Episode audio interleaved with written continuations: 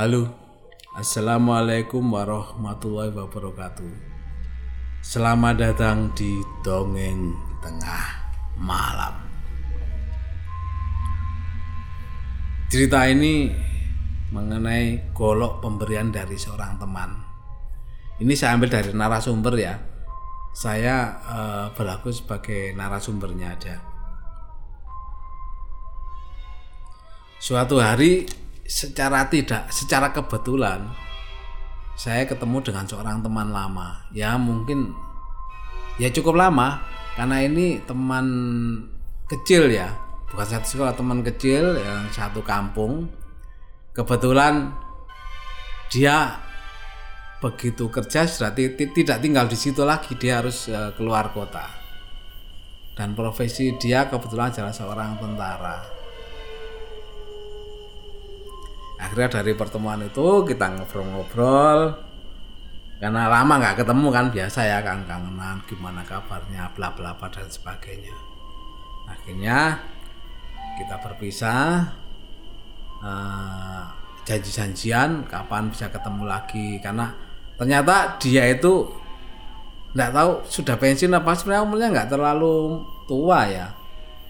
Kira-kira 40-an lah ternyata dia sekarang harus pulang lagi ke kampung kami yang satu kampung itu. Sempat pak sebelum kita berpisah ya udahlah mainlah ke rumah katanya gitu. Ya.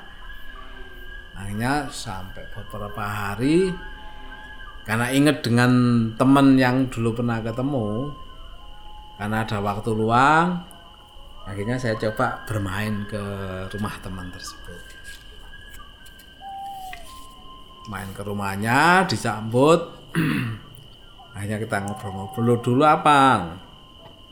Akhirnya ada cerita bahwa dia dulu pernah uh, ditugaskan di daerah konflik pada waktu itu ya. Dalam artian konflik itu bukan konflik anu ya dianggap daerah rawan lah yang harus tentara harus menjaga di sana. Istilah daerah konflik ya istilahnya dulu kalau saya saya saya pribadi nyebut ya karena berganti-ganti orang sampai sekarang ini daerah tersebut dijadikan negara lain. Makanya istilahkan eh, saya istilahkan waktu itu daerah konflik. Karena sekarang bukan masuk di Indonesia lagi. Nah, akhirnya ngobrol-ngobrol-ngobrol sampai suatu titik dia bilang eh kamu mau nggak? Saya punya golok anu bagus loh ini. Barangkali kamu butuh karena ini lama nggak kepake ya boleh boleh. Saya bilang oke boleh. Apa goloknya oh ini tajam goloknya bagus soalnya. Jadi uh, ya golok golok panjang gitu kayak pisau-pisau besar gitu ya. Dia bilang ini cukup tajam kalau mungkin uh, raya besar atau apa bisa untuk uh, nyembelih hewan kurban katanya. Batin saya wah lumayan lah bisa pakai pada kurban. Kan kadang uh, saya juga jadi panitia ini yaudah saya ambil golok itu. Golok itu bentuknya ya seperti golok biasa cuman gagangnya ini karena golok itu golok lama ya kayaknya. Jadi golok itu gagangnya kayunya sepertinya kan dari kayu ya eh, pegangannya itu. Sepertinya ada rusak makanya dibungkus sama kain. Nah kain itu kayaknya itu asal-asalan dia dapat itu. Jadi kain seperti bekas daster ya. Uh, bekas seperti bekas daster dililitkan di situ terus ditali rapet. Jadi daster kayak kayak uh, agak badik-badik gitu loh kayak badik-badikan corak-corak daster gitu. Sampai rumah kalau saya bersihkan. Ya, namanya juga memang bagus goloknya. Tebel terus tajam. Saya bersihkan saya lap-lapi semua sampai selesai saya bungkus rapi saya simpen golok gitu karena golok cukup besar ya kalau saya simpen di luar takutnya kelihatan nanti ada yang pakai kan bahaya karena tajam. Akhirnya golok itu saya simpen di bawah tempat tidur saya. Saya bungkus rapi tapi saya bungkus rapi dengan uh, pembungkus gitu saya simpen di bawah tempat tidur. Bukan di bawah kasur ya di bawah ranjang maksudnya seperti saya kebetulan eh, di rumah kan saya tinggal sama istri berdua. Karena anak-anak sudah yang paling ada dua ya. Yang paling kecil sekolah di luar kota pulangnya paling dua minggu sekali. Nah yang pertama ini memang sudah keluarga dan tidak tinggal satu rumah dengan eh, tempat tinggal saya. Seperti biasa istri saya tidur kan biasanya agak sore mungkin jam 9 kan istrinya sudah tidur di kamar. Dan kebiasaan saya kalau malam itu saya mesti nonton TV sampai malam. Dan TV memang kebetulan di luar. Seperti biasa nonton TV hari itu saya heran. Pertama saya heran pertama uh, malam-malam mungkin sekitar jam 11an ya. Saya mendengar ada buka pintu kamar. Istri saya sepertinya uh, ke kamar mandi. Kamar mandi, saya hanya sekilas saja karena saya kan sampai nonton TV. Jadi posisinya saya nonton TV kalau pintu kamar saya itu di samping kanan saya. Jadi kan mesti ngelihat kalau ada ada orang lewat kan mesti uh, sama-sama kan mesti oh ini istri saya lagi kamar mandi. Ya sudah, tapi baliknya saya nggak merhatikan cuma ya itu tadi asik nonton TV lagi tayangan film apa apa saya ngelihat nggak lama jam saya ngelihat lagi saya sekelebat gitu saya ke kamar mandi gitu oh ya sudah kok cuma dalam batin aja. Kok nggak seperti biasa istriku ya balik-balik kamar mandi. Akhirnya setelah jam 12 lewat acara TV selesai saya tidur. Hari pertama. Hari pertama setelah saya dapat golok itu ya setelah saya simpan di anu itu bukan malam pertama malam kedua. Kalau saya bilang itu malam kedua malam pertama saya nggak merhatikan apa apa malam kedua. Malam ketiga seperti biasa istri tidur sore saya nonton TV hampir jam yang sama sekitar jam sebelasan setengah dua belas. Saya ngeliat sekelebat uh, sepertinya saya itu kamar mandi. Saya nggak curiga apa-apa karena apa? Kan es mungkin ya biasa lah tapi sebenarnya dalam hati saya tuh kok nggak biasa istriku biasa? Kalau tidur ya sudah tidur sampai pagi. Mungkin kalau malam gitu dia bangun biasa saya sudah di, di kamar. Dia bangun nggak tahu apa, apa gitu ya. Ke kamar mandi terus sudah tidur lagi. Tapi nggak seperti ini gitu loh. Sampai dua kali ini juga hal sama setelah anu nggak lama lagi sekitar jam berapa ada lagi ke kamar mandi. Udah hari pertama. Sampai hari ketiga mengalami hal yang sama. Akhirnya otomatis saya juga uh, nanya ada ada perasaan ter, pertanyaan terpendam gitu paginya setelah malam ketiga itu paginya saya tanya sama istri saya kamu kok nggak biasa sih malam-malam kok sering kamar mandi sekarang. Istri saya malah bingung. Kamar mandi? Maksudnya? Lo enggak kamu itu loh. Tak perhati no beberapa hari ini. Kok sering ke kamar mandi? Aku kan mesti nonton TV lihat kamu itu loh. Kamar mandi. Satu jam atau satu jam setengah kemudian kamu kamar mandi lagi. Bisa bingung enggak kok. Aku kayak biasa nih enggak. Jarang kamar mandi kalau malam. Ah lupa barangkali. Ah bisa aja. Sampai aja gitu. Ya sambil lalu aja. Sambil lalu. Saya juga nggak curiga apa-apa. Dalam hati saya oh, mungkin istriku lupa mungkin males lah mungkin ya pertanyaanku atau gimana. Dan istri saya juga jawabnya sambil lalu sama-sama sambil lalu. Sampai uh, satu minggu setelah kejadian itu memang kejadian itu tetap saya lihat ya pak uh, saya nggak merhatikan lah sudah biasa. Saya, saya kan bilang biasa gitu. Sampai satu minggu kejadian itu akhirnya saya jadi mikir kok luar biasa ya sekarang ini? Saya kok rutin nih jamnya ini saya perhatikan kok rutin gitu loh. Antara jam 11 kemudian jam uh, eh, 12 ke atas mesti kamar mandi lagi karena penasaran, karena sudah satu minggu kan, saya sampai apal. Wah ini jamnya saya kamar mandi.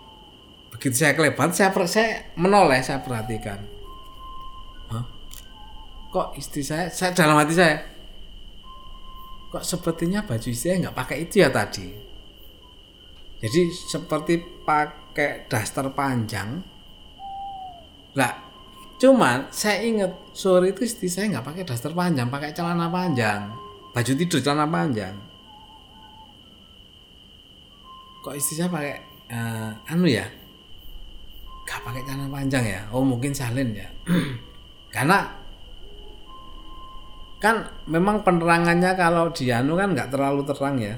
Yang terang kan hanya remang-remang di area TV saja untuk nonton TV sedangkan di area ke belakang itu kan memang lampu dimatikan semua malam kan buat apa dinyalain? Saya juga merasa aneh pada waktu itu. Tapi saya ya karena asing nonton TV menyelesaikan gitu. Kebetulan filmnya bagus waktu itu. Sudah sampai saya lupa gitu loh. Sampai saya lupa bahwa ada keanehan dengan istri saya keluar kok pakai baju itu sedangkan dia nggak pakai baju itu yang berarti yang sore tadi akhirnya saya tidur dan saya juga lupa ngecek istrinya pakai baju apa karena kan pakai selimut sampai hari berikutnya Bisnis saya, saya saya mulai inget lagi gitu. Saya inget sebentar. Tadi malam kok anu yang karena penasaran malamnya nanti saya sudah ancang-ancang coba sih masih tak perhatikan bener.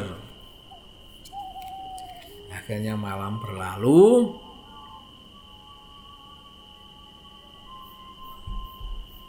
Seperti biasa saya di depan TV nunggu jam. Sekitar jam 11 saya lihat. Saya danjang yang melihat nih. Saya tunggu. Ternyata nggak seperti biasanya. Atau tahu saya tunggu ya? Nggak tahu ya kita tunggu sampai lewat 15 belum ada uh, apa namanya pergerakan penglihatan apa apa pas di 11.20 saya ngelihat uh, bayangan lagi keluar dari kamar dengan baju yang sama kemarin yang saya perhatikan. Begitu dia, dia langsung ke belakang, sepertinya arahnya ke kamar mandi. Segera saya langsung menyusul. Saya otomatis kalau saya menyusul, saya kan lewat uh, depan kamar tempat itu saya, itu saya tidur. Saya toleh. Tapi kagetnya saya ngeliat, uh, istri saya ternyata masih tidurnya nyak sampai saya nggak bisa berkata apa saya langsung uh, apa namanya masuk ke kamar melihat istri saya tidur pulas uh, ya saking pulasnya saya lihat ada apa lah. Terus siapa tadi yang keluar dari kamar itu? Dengan kejadian itu otomatis saya takut merinding. Saya saya merinding. Akhirnya TV saya matikan saya masuk kamar saya kunci saya tidur. Malam itu sudah saya nggak bisa tidur. Tergolek kanan kiri nggak bisa tidur. Sampai akhirnya nggak tahu tertidur tiba-tiba pagi saya nggak berani cerita sama istri saya. Saya diem aja. Saya inget-inget apa ya mas? Masalah apa ya? Kok ada? Pada berapa tahun tinggal di situ nggak pernah ada kejadian seperti itu. Baru kali ini ada kejadian itu. Nah, saya ingat saya, saya ingat oh iya saya dulu kan pernah naruh golok di bawah dipan.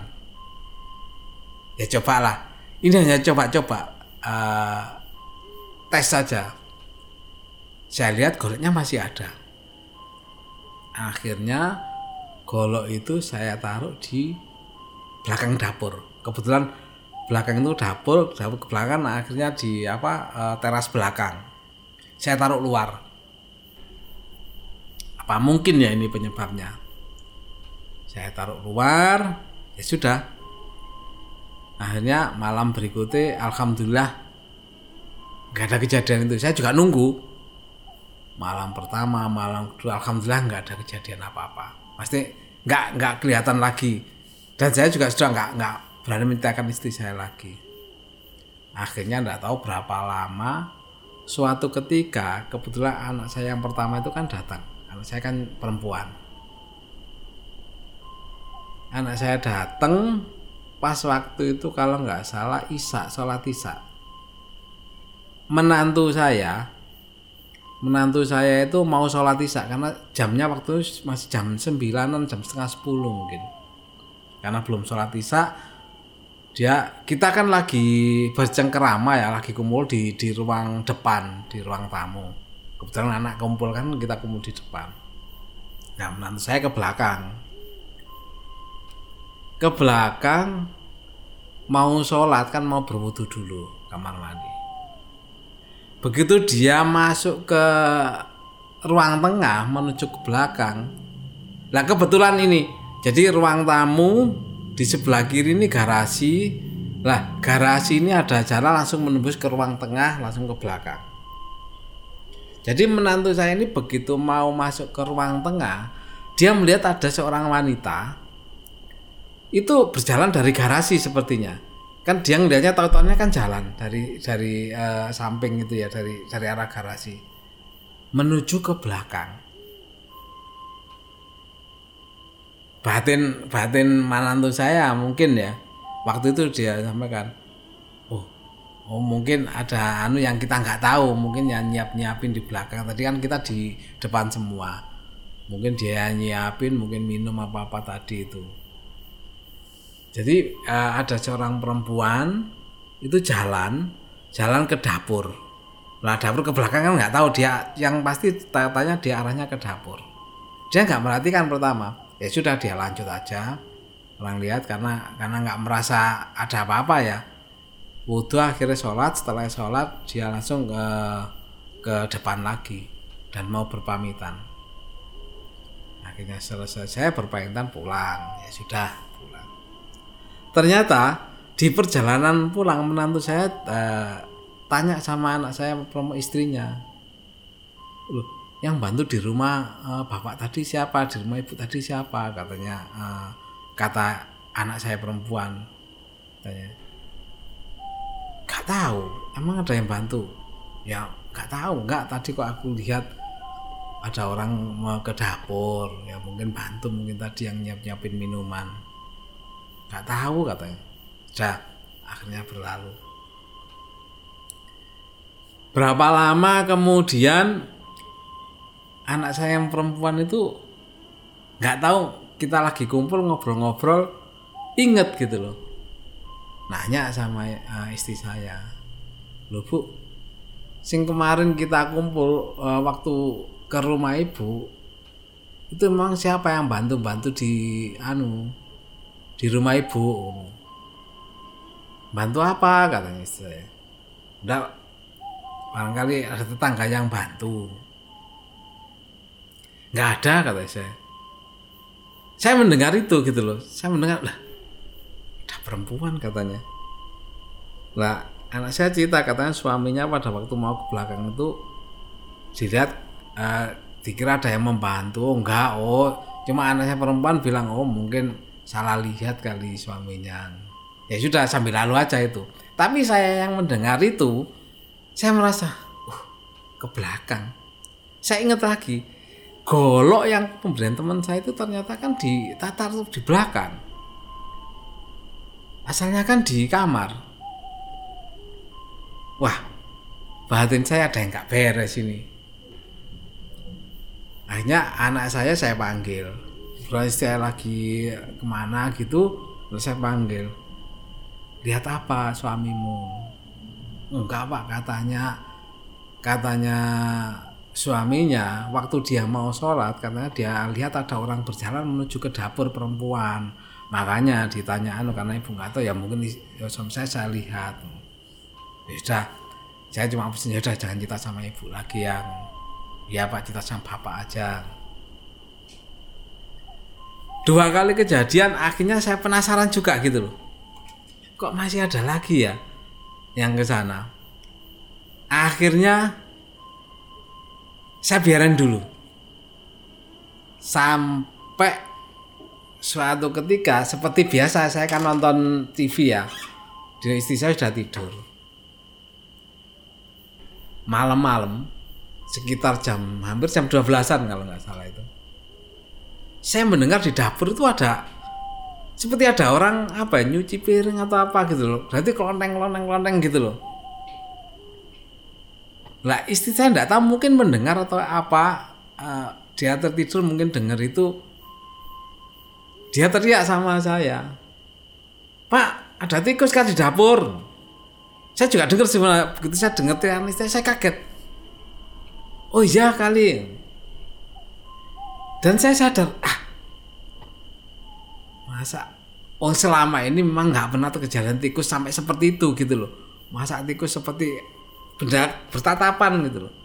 Akhirnya saya lari ke dapur gak ada apa-apa di sana.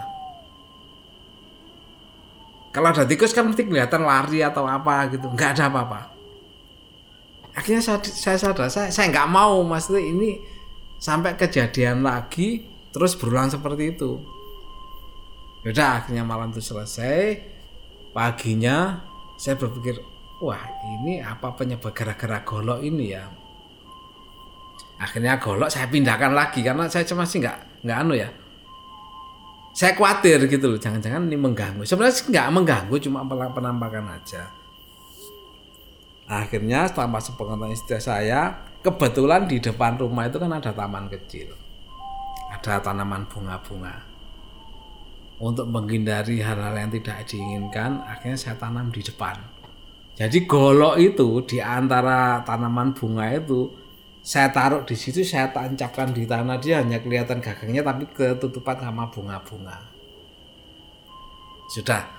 Semenjak itu sudah berlangsung hampir satu bulan sudah nggak ada lagi memang. Berarti saya sedikit yakin mungkin penyebabnya gara-gara golok itu karena rasa penasaran saya akhirnya pada waktu libur hari libur ya saya pamit sama sih saya ingin ketemu dengan teman saya yang ngasih golok itu. Akhirnya saya main ke sana pagi-pagi wah ketemu lagi akhirnya datang ngobrol. Saya juga menghilangkan rasa curiga ingin tahu saya mengenai golok itu ya. Ngobrol-ngobrol akhirnya saya sempat satu titik pembicaraan saya bilang wih golokmu bagus ya kamu dapat dari mana? Golok itu soalnya di Jawa gak ada loh golok kayak gitu. Lah dari pancingan saya itu akhirnya dia cerita. Jadi ceritanya golok itu katanya pada waktu dia bertugas dia kan harus melewati hutan dan sebagainya dan terjadi uh, namanya persisian dan sebagainya di di desa-desa di tepi-tepi hutan itu. Pada waktu dia masuk di desa itu katanya kebetulan di satu rumah itu satu keluarga tidak tahu satu keluarga apa apa saya agak lupa ya. Itu terbunuh gitu loh. Terbunuh uh, masyarakat rame dan kita sebagai uh, katanya sebagai para jurid kan harus mengamankan itu. Dan di rumah itu katanya dia melihat ada golok itu. Nah karena golok itu bagus dan kebetulan memang tugas kering ke hutan ya. Kan tak bagus tebel tajam kuat gitu loh kalau dia bawa dia minta izin sama uh, pada waktu penduduk di situ boleh nggak saya boleh katanya gitu. Akhirnya belum. Memang bener golok itu uh, dipakai untuk nerabas hutan motong kayu memang lumayan bagus akhirnya golok itu karena lama dipakai akhirnya dibawa pulang juga. Dan karena dia merasa nggak kepake ya sudah akhirnya dikasih ke saya katanya. Nah ternyata akhirnya kita tahu oh golok itu asalnya dari situ gitu loh. Dan info-infonya katanya keluarga yang meninggal itu memang satu keluarga itu ternyata keluarga pemberontak. Nggak tahu pemberontak apa ya pada waktu itu istilahnya itu keluarga yang nggak keluarga itu nggak sepaham dengan masyarakat sekitar gitu loh. Yang memang sebenarnya dengar-dengar infonya yang dibunuh itu sebenarnya suaminya itu pemilik golok itu. Dan suaminya memang jarang pulang pulangnya kadang dua minggu sekali sebulan sekali. Dia harus eh, nggak uh, tahu ke mana.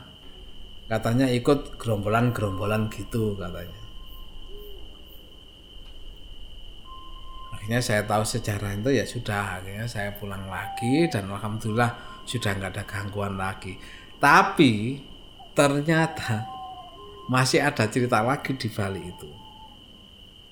Jadi cerita gini kebetulan saya sama istri saya kan lagi pergi. Lah lagi pergi keluar kota kan pulangnya malam. Lah ada satu temen yang kebetulan lewat depan uh, rumah saya pada katanya waktu itu sekitar habis maghrib ah, maghriban lah sekitar maghrib jam setengah enam jam enam katanya. Dia lewat depan rumah. Kan lampunya belum dinyalakan lampu teras kan masih gelap semua. Lah temen tadi katanya pada waktu lewat depan rumah kan tahu kalau kita lagi pergi. Dia melihat ada seorang perempuan usianya karena dari jauh ya. Dari jauh dia kan sambil lewat aja cuma diambatin aja. Seperti ibu-ibu gitu ya. Seperti duduk di depan teras saya. Duduk di depan teras saya itu duduk diem aja katanya. Malah teman saya bilang katanya kok ada yang nunggu rumahnya pasti ada tamu di rumah kalau lampu gak dinyalakan. Kan dipikirnya karena uh, rumah saya tinggal luar kota mungkin manggil saudara apa-apa nunggu rumah itu. Bikinnya seperti itu. Kok lampu gak dinyalakan? Tapi dia dibatin aja sama dia. Sampai suatu ketika ketemu sama saya. Dia cerita gitu loh. Eh kemarin kamu waktu pergi siang nunggu rumahmu siapa? Kok lampunya gak dinyalakan sih saya sempat waktu itu kaget. Nunggu rumah. Akhirnya karena kaget saya sadar gitu loh. Oh iya inget saya. Kan ada golok itu saya simpan eh, saya tanam di luar. Akhirnya saya saya, saya agak inget refleks inget itu. Oh iya. Udah kok aja sambil lalu aja sambil nggak nggak terlalu serius nanggapi itu. Oh iya iya mungkin lupa. Nggak cuma itu aja ternyata. Pernah suatu ketika istri saya itu pergi ke warung agak mungkin jarak 3-4 rumah dari rumah saya ya. Beli mie apa-apa gitu nah itu saya cerita lah warung itu kalau pagi biasanya kan ke pasar belanja-belanja untuk kebutuhan warungnya. Dia cerita pada waktu itu, loh bu, saudaranya yang tinggal di rumah itu siapa? Wah, anu rajin ya pagi-pagi sudah bangun. Lah, si pemilik warung itu kalau ke pasar biasanya kan subuh-subuh. Sebelum subuh dia sudah berangkat katanya. Sebelum subuh itu dia atau sebelum itu atau habis subuh berangkat Katanya dia melihat kalau pagi ada perempuan di depan rumah itu seperti kayak orang mau bersih-bersih gitu loh. lah orang tuh cerita sama itu saya, waduh rajin ya, ada tamunya ibu siapa bu kok nggak pernah keluar. Lah itu saya heran, tamu siapa? Wah selama ini nggak ada tamu. Ya saya hanya ketawa aja, nggak nggak sampai uh, diperpanjang lagi. Akhirnya istri pulang cita sama saya. Lupa itu loh katanya tetangga kok bilang seperti itu. Wah ini saya sudah mulai merasakan lagi. Wah ini nggak benar kalau memang tidak mengganggu memang tidak apa cuma penampakan itu kan kalau orang lihat kan jadinya nggak enak. Saya sadar wah paling gara-gara ini akhirnya kayak saya merasa nggak nyaman. Saya berpikir gimana kalau ini? Apa saya buang? Juga nggak enak. Ini kan bahaya kalau dibuang. Akhirnya selang satu minggu kebetulan ini kan lagi benahi rumah ada genteng yang bocor ada tukang di rumah. Ngobrol-ngobrol sama tukang saya ingat saya kan punya golok itu yang apa saya kasihkan ke orang eh, ke tukang ini aja. Akhirnya saya ngobrol saya tukang saya tawarin lah. Mau nggak? Aku punya golok nggak kepake. Itu tak tanam di ta di taman itu. Kalau kamu mau bawa aja gak apa-apa. Mendengar itu ternyata tukang itu seneng juga. Akhirnya golok itu diambil dilihat memang bagus goloknya memang bagus. Akhirnya dia mau ya udah pak tak tak bawa aja kalau memang bapak gak pakai. Ya udah.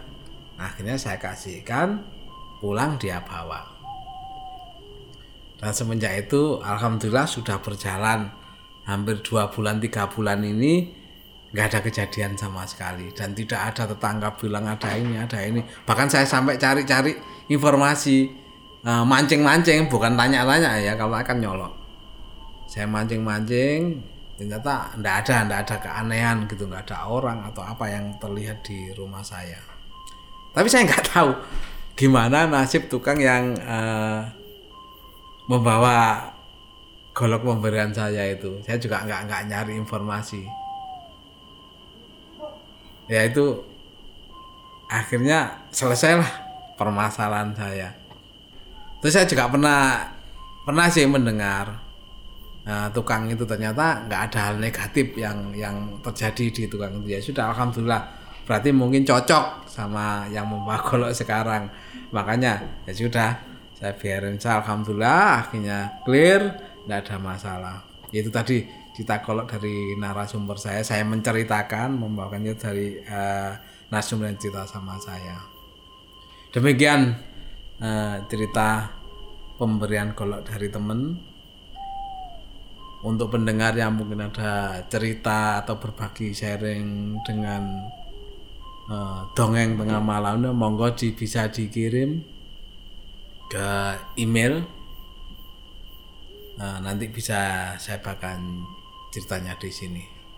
Terima kasih telah mendengar cerita ini. Untuk yang belum subscribe bisa uh, minta tolong untuk subscribe, share, like supaya bisa membantu perkembangan dongeng tengah malam. Terima kasih. Assalamualaikum warahmatullahi wabarakatuh.